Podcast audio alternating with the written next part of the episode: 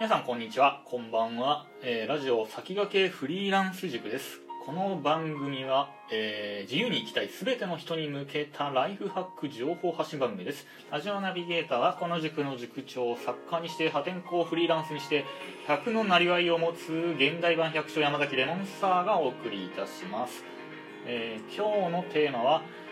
結局人生転落していくやつって 100%2 つのものにとらわれているというテーマで話したいと思います。もう初めに結論だけ言っちゃいます。その2つとは、恐怖と欲望です。恐怖と欲望にとらわれているやつはもう 100% 人生転落していきますともう断言しちゃいます。自分結構もう41で人生経験豊富なんですけど、なんだろうな、人生転落していく人ってもう芸能人でも自分の周りでももう山ほど、今まで見てきたんですけど、特徴を2つ挙げるとすれば、やっぱりその恐怖と欲望に打ち勝てなかった人たちだなってもう自分の中で結論が出ていてですね、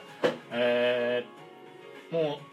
この2つだけちょっと気をつけていけば、その転落、もう人生の大怪我を、未然に防げるんじゃないかなっていうちょっとお話をしたいと思います。この恐怖と欲望って結構詐欺師とかでも人を騙す時って結局この2つどちらかを煽るんですよね。もしくは両方ですよね。オレオレ詐欺なんかでも肉親がお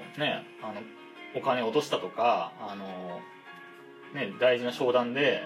使うお金になんか手をつけちゃったとか、なんかそういうので不安を煽ってオレオレ詐欺みたいなのに引っ掛けたりとか、あとはその投資詐欺みたいなのもあって、配当利回り何パーでもう元本保証ですみたいなこと言って、もうその欲望に焚きつけて、人を騙すみたいなのがほとんどなので、結局その詐欺に騙される。ちなみに自分もですね、詐欺に引っかかったことはあるんですね。全くこの欲望ですよね。自分の場合はこの欲望に、当時打ち勝てず、そんなうまい話あるわけないのに、結局その辺をたきつけられて騙されたっていう、経験もあります。なのでこれはですね、自分の実体験も踏まえてですね、本当に強く肝に銘じているのはこの恐怖と欲望。もうこの2つ、もう人がですね、人生本当大ダメージを受けてもう退場みたいな感じになるときは、本当にこの2つのどちらかを煽られて、転落していると、例えば欲望ですよね。結局欲望から言うと、投資、自分株式投資とかもしてるんですけれども、これもですね、投資って言っても投機と投資ってやっぱ全然違うんですね。で投機ってすごくハイリスクハイリターンで、やっぱり例えば数十万がいきなり1000万2000万っていう金に化けるのは、やっぱりそのレバレッジっていうハイリスクなかけ方をすると、結構そういう金額にいきなりバーンと化けたりするんですよね。でやっぱりその欲に駆られた人は、そのレバレッジが何たるものか、仕組みは理解できるとしてると思うんですけど、要はそのリスクを目をつぶって、その欲だけに駆られてそういうのに手出しちゃったりとか、レバレッジって本当にね、株式投資だと大体3倍ぐらいのお金を借りれて、投資するっていう手法なんですけど、それ以外にもFX、先物仮想通貨とか、結構投機に近いような金融商品にやっぱ手を出しちゃうのも、やっぱりね、欲望に駆られてるっていうのもあります。で自分はとはいえ株式投資、現物で分散投資して、市場平均くらいの利回りを取ろうっていうのは、これはちょっと欲に駆られているかというよりは、勉強した上で、期待値が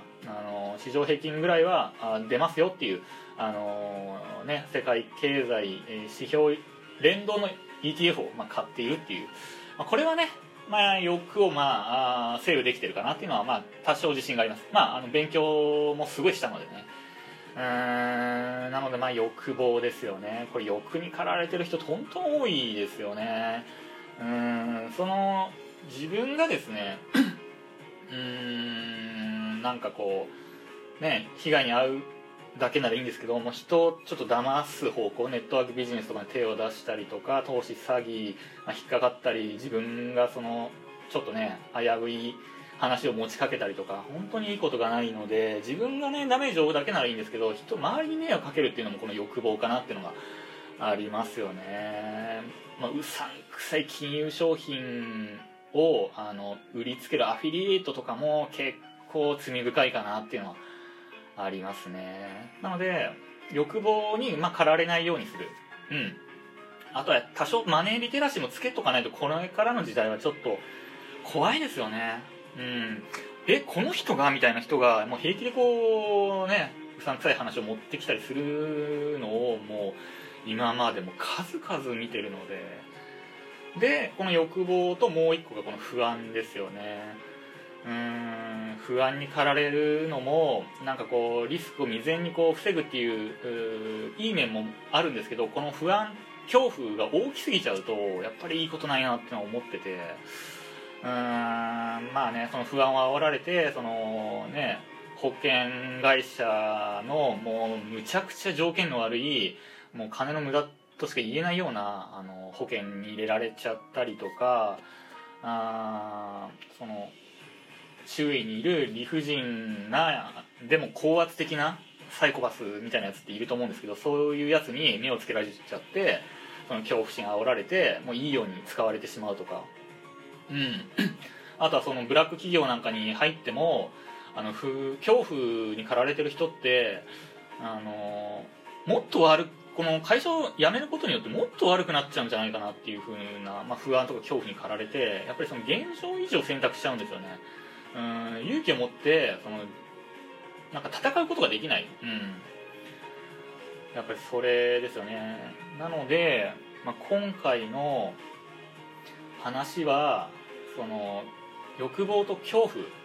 に駆られると、